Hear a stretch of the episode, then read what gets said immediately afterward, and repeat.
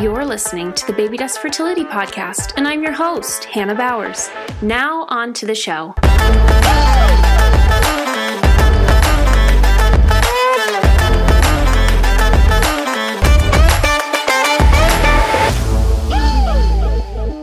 Welcome back to the Baby Dust Fertility Podcast. I am so excited to have you tuning in with me. We have a wonderful guest. Alexandria, welcome. Thanks for being on the podcast. Thank you so much for having me. You know, I'm really excited to kind of dive in today. You know, we were talking a little bit before I hit record um, about y- what you do, what your company Poplin does. Um, and, you know, it's really special to me when I come across an organization that's so focused on helping couples stepping in in this preconception period. And one thing that you do that i really like it's this wording um, that i've seen you talk about seen it on online is that you want to view preconception with the same intentional mindset as someone who's like thinking about planning for a wedding. And so if you don't mind i'd love to just jump in there. Could you just kind of break that down for us why the comparison Mm, absolutely. Well, I think there's certainly the ease of comparison from a time point, which is, mm. you know, that a lot of the feedback that I've gotten from clients is this juxtaposition of mm. I spent a year plus planning for my wedding. Every single detail was thoughtfully curated. The, you know, the music that we were going to have, the venue, and then we started to try to conceive. And that was a black box. There was no guide, there was no checklist, there wasn't, mm. you know, a, a list of resources. It was kind of we were left on our own. And so I think, you know, there's this this stark contrast in the way that we prepare to get married or even quite frankly prepare to do anything else. A, a career has more infrastructure and support. Buying a mm-hmm, house has mm-hmm. more infrastructure and support. And a lot of these are you know software enabled tools and they're along the journey and then you kind of get to the process of trying to conceive and it's a hodgepodge of resources mm-hmm. and you know there is no one central source of truth.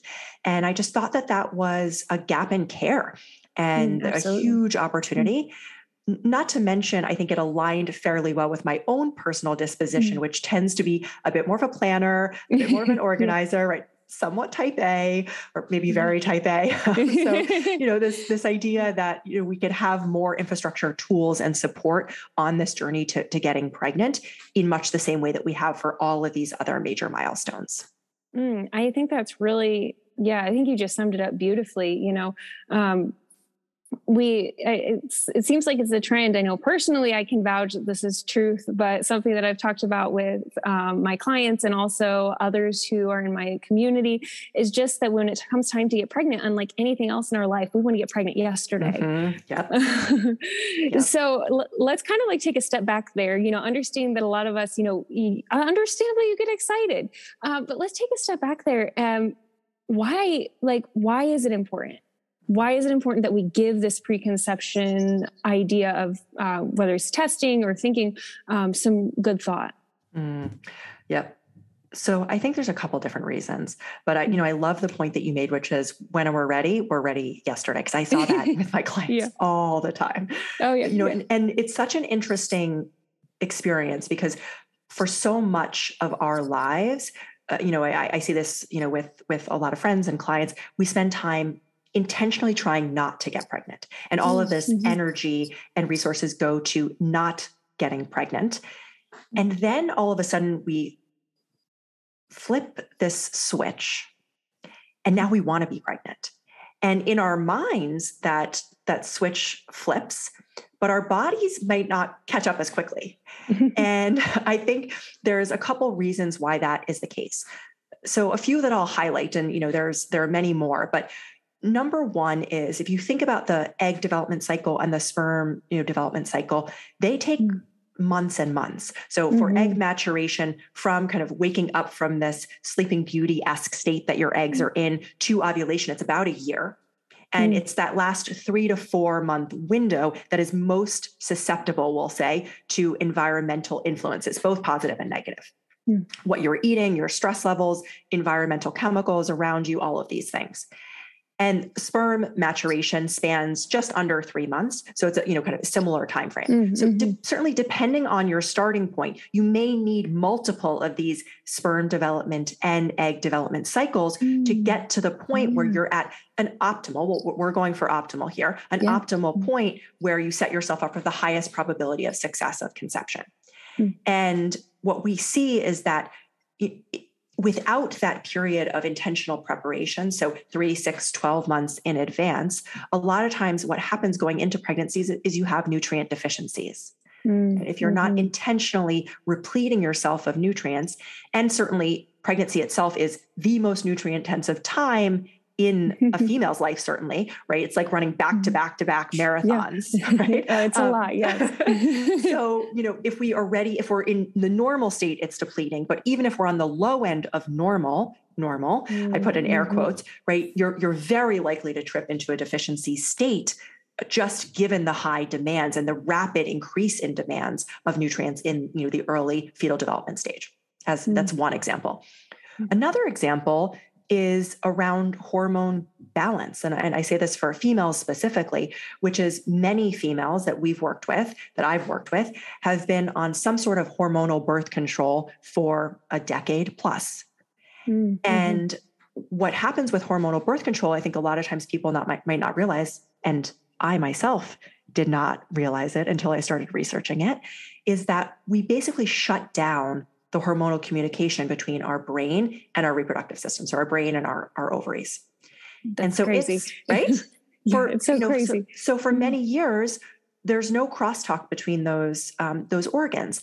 And when you go off of hormonal birth control, there's like you know a little bit of an adjustment period because your brain's like oh we, we, we mm-hmm. have this communication mechanism that we mm-hmm. haven't been exercising you know it's like train tracks that have not been used for a while there's a bit of mm-hmm. overgrowth and you know you can get it up and running again but oftentimes it actually requires proactive actions rather than just writing it out and seeing what's going to mm-hmm. happen. Mm-hmm. And so that's another big reason that it's important to prepare and plan in advance is it just gives your your body the the time that it needs to recalibrate after coming off of hormonal birth control as an example.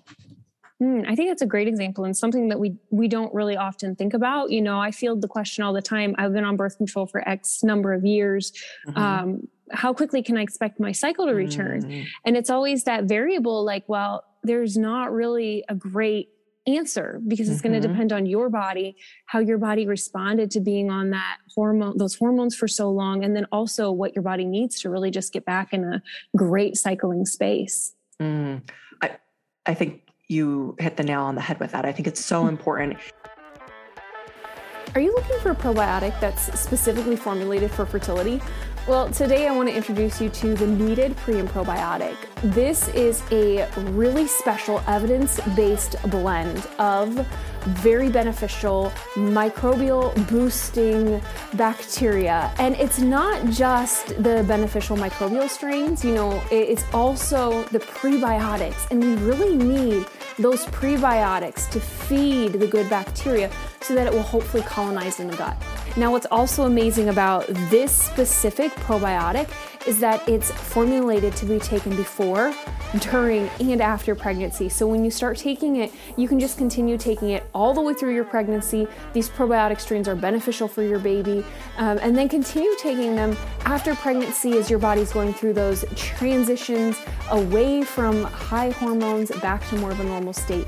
So if you want to give this a try, you can save 20% off your first order by using the code Blissberry Wellness 20 there's you know ranges that that we can give based on you know what we've seen but i think you're right it's highly individualistic and it mm-hmm. depends on all the things you mentioned as well as right you have to think about so there are certain things that we know that hormonal birth control does like it depletes certain nutrients so mm-hmm. if you're mm-hmm. able to replete those nutrients while you're on it or you are active in repleting it as soon as you go off of it you can bounce bounce back and i don't mm-hmm. love that phrase but bounce back faster right, right. right? Mm-hmm. Um, it it can sometimes interrupt and, and, mess with your microbiome so again if you're mm-hmm. doing stuff to replete and replenish your microbiome either while you're on it or after you can you know move back into regular cycles more quickly and then i think there's also this big discussion around why were you taking birth control in the first place or oh, why yes. did you go mm-hmm. on birth control right and mm-hmm. you know the vast majority a large i shouldn't say the vast majority a large percentage of individuals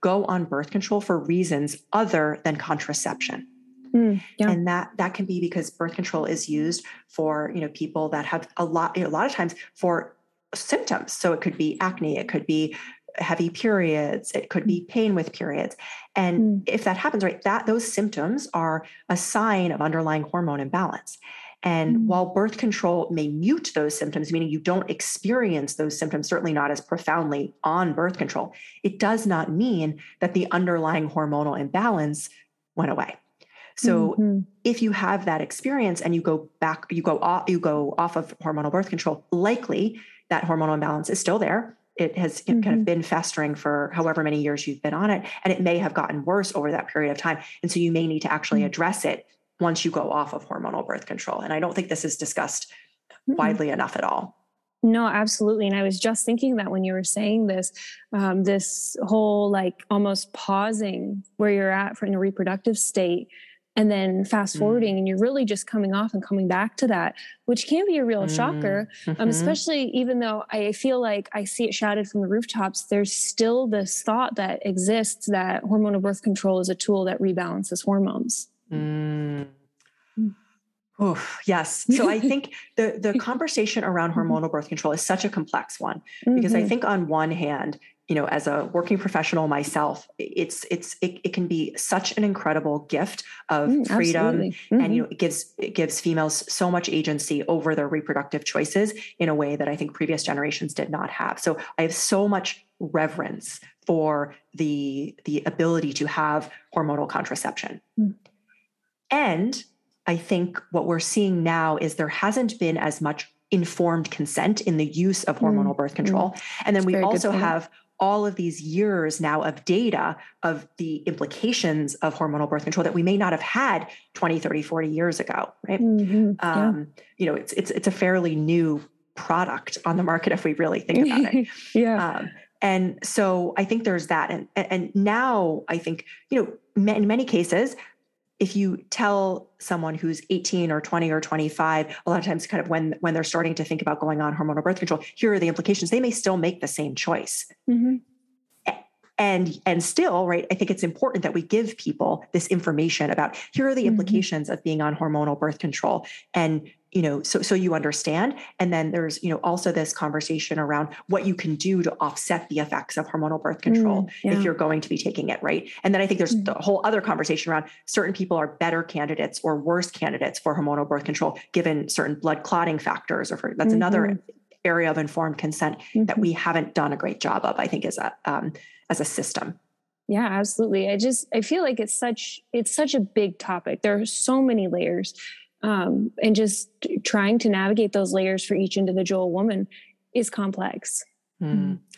It is right. Your your fertility is multifactorial. Your health is multifactorial. There are all these different pieces, yeah. and and I think you know what I say is there's a message of hope here, right? Mm-hmm. Which is that there is your body is so incredibly resilient and that's that that's the mm-hmm. beautiful thing.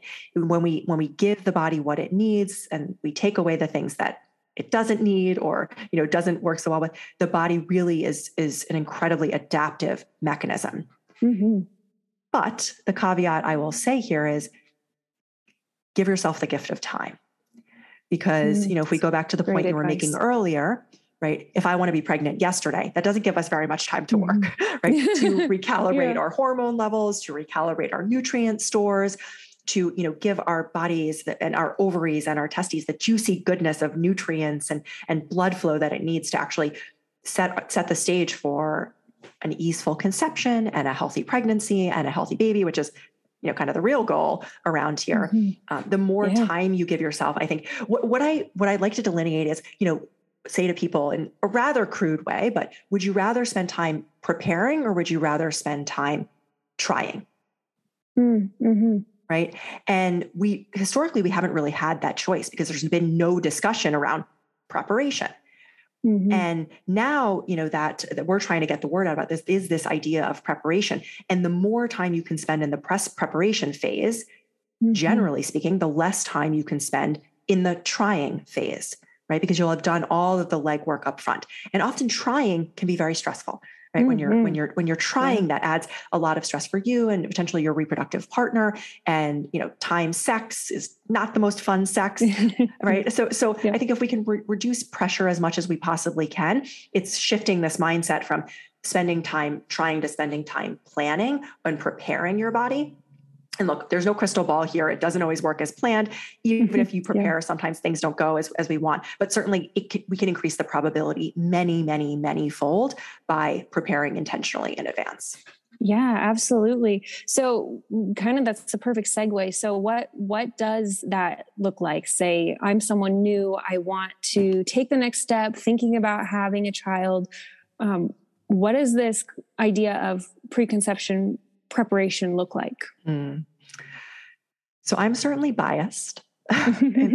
but I, you know, I, I, think one of the best things to do to start your pre-pregnancy wellness or, you know, preconception journey is to get pre-pregnancy wellness testing. And that is what mm-hmm. we do at Poplin. We measure five different categories of health and there's you know different tiers of testing but our most mm-hmm. comprehensive test is looking at 70 different biomarkers so mm, wow. the, the traditional fertility test if you're taking that mm-hmm. only focuses on hormones and and that's only about 30% of the, the equation right your fertility mm-hmm. is an extension of your overall health so if we only look mm-hmm. at hormones we're only looking at a subset of the larger equation. And we may miss a lot of information that is relevant to your reproductive ability and your ability to have a healthy baby. So, mm-hmm. getting mm-hmm. your baseline and your reproductive partner's baseline is one of the best ways to understand what you are working with. And this is a mm-hmm. this is different from what is traditionally done now, which is, you know, if you're 25, you know, they, they treat all 25 year olds as, as equal, all 30 year olds as equal, all 35 year olds as equal. But we know on a cellular level, that's just simply not true, right? Correct, correct. How you live your life impacts the health of your cells and your mm-hmm. your egg cells and your sperm cells are just cells like any other in your body and they respond like other cells and your egg cells actually are the most mitochondrially dense cells in your entire body so they mm-hmm. are particularly sensitive to you know things that that, that encourage uh, mitochondrial function and, dis- and, and particularly sensitive to things that discourage mit- mitochondrial function so they're, they're exquisitely sensitive so i think a great starting point is to get your pre-pregnancy wellness baseline in your unique body so you know what you're working with and the, mm-hmm. the goal is mm-hmm. to identify any red flags or yellow flags with your ability to conceive and have a healthy pregnancy and this you know includes things like uh, you know uh, immune status, right? So autoimmune conditions are flagging a lot mm-hmm. in the mm-hmm. testing that we're doing. On average, it takes seven to eight years to get an autoimmune diagnosis. And, you know, we're, we're, we're um, seeing early signs of that, and that can certainly interfere with your ability to conceive. Mm-hmm. Lots of nutrient deficiencies. We're seeing a lot of vitamin D deficiency, a lot of ferritin deficiency, which is a, you know a form of iron stores. Mm-hmm. And you know because blood volume increases significantly in pregnancy, right? Having really robust iron stores is very important. So those are just some examples. Uh, mm-hmm. Uh, and then I would also say, in addition to testing, or you know, kind of once you've done the testing, did you know because I did not know, mm-hmm. that there is such a thing as a preconception visit with your doctor. Mm, yeah. Right. Isn't that amazing? Yeah. It's it's wild, right? And these preconception visits have been, you know, recommended and in the guidelines from, you know, American College of Obstetricians and Gynecologists and the CDC for about 15 years. 15 mm-hmm. years. And still, you know, less than I think 15 20% of people have one, mm-hmm. which is it's crazy. Wild to me. yeah, um, I think that they'd want you to know that. Like, get right? that information out there. Let's mm-hmm. do some mm-hmm. PSAs. Exactly, exactly. I think that's I think that's great. This is it's such an important public service announcement that there is such a thing and you can go to your physician and ask for it. Now, I think, you know, this is where a bit of the challenge comes in is, you know, who is the who's the physician that's responsible for it? Is your mm-hmm. your PCP? Is it your OBGYN? And I think that's part of the reason why there's been a bit of friction in mm, delivering this care. And I think, you know, that's part of the reason why Poplin has stepped in on the testing front because at least we can get mm-hmm. people information and then you can bring that information to your doctor and start the conversation in a, a much more informed way. Um, but those are, I think, a couple of big things that I would say when you're thinking about starting your journey to uh, to think about. Mm, absolutely, and you know, one one really unique thing that I kind of want to throw out there too um, is a I've had so many women in our community reach out and be like, Hey, I really want to get these lab tests done, but my doctor is not interested in doing any of them until mm-hmm. we've reached this certain threshold. And I think that's so frustrating because, um, you know, for a lot of women, they're basically being forced to spend six, nine, 12 months or more mm-hmm. in this trying phase without ever having an opportunity to run some lab tests. And so I appreciate that, you know, what you're talking about is basically giving access to that that you know you don't you don't have to just get these things run at that infertility appointment because that's essentially what it is um, this is an opportunity to kind of take things and get them started a little sooner mm. thank you so much for saying that mm-hmm. I, I mm-hmm. think what you just described is exactly the reason that I started Poplin. Mm. I mm. was working as a clinician, as a, you know, I'm trained as a nutritionist and a functional medicine practitioner. And I was working, you know, a lot of clients would come to me after they'd been trying for a year or two years. They had uh, done all the things and mm-hmm. they were you know coming to me asking for you know what else could it be nutrition could it be you know do you have any other insights or perspectives and you know they had oftentimes been through already multiple rounds of reproductive uh, cycles, uh, assisted reproductive cycles. And I actually started running because I'm trained as a functional medicine practitioner, very broad tests. And at, I started with saying, okay, asking the doctor to run it mm-hmm. because, you know, I thought, okay, well, let's try to get some of this covered by insurance. So if the doctor yeah. runs it, then mm-hmm. we could get it covered by insurance. And I had a lot of the same pushback, right? It's not necessary. And mm-hmm. so then I would provide rationales for every single item. Why do I think there's a rationale for running this test? And then uh, you know they would share that with their their doctor. They still would not run the test. Mm. And after doing after seeing that pattern over and over and over again, then I thought, okay, I'm just going to run these tests in partnership with my with my clients and we'll see what we find. And you would not believe all of a sudden we're uncovering things that you know, very likely were contributing to fertility challenges. A lot of the same things that I'm mentioning to you now, because our testing was basically, you know, I, I, I back create, I created it from what I saw in the clinic of, you know, people that have been struggling to conceive for for many many years. And the most important insight here is that once we were able to address the things that were flagging, they got pregnant mm, miraculously, amazing. right? Mm.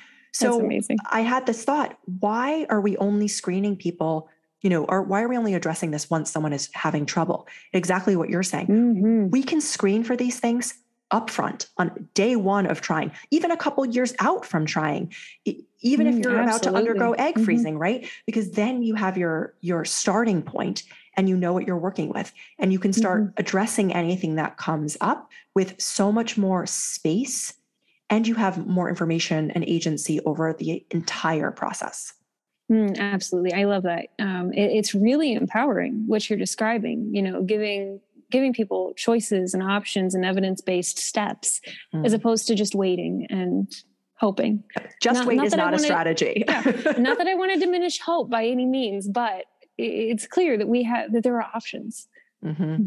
Well, I think it's also just just a very disempowering place to be for people, mm. right? Which oh, is yes. not helpful. And and oftentimes, right, the stress levels of just sitting around twiddling your thumbs is overwhelming right so mm-hmm. just just keep trying right i i have a business background i was a business cons- i was a consultant for many many years and i went to business school so you know i come from the the the business world and in the business world we use kpis key performance indicators mm-hmm. anytime we go into a new client we run a diagnostic we see what they're working with and then we make recommendations off of that and mm-hmm. i thought mm-hmm what a wild idea, right? Why are we not doing that in health? Why are we not using KPIs, right? Diagnostic mm-hmm. tests are KPIs for our health, key performance indicators of our health.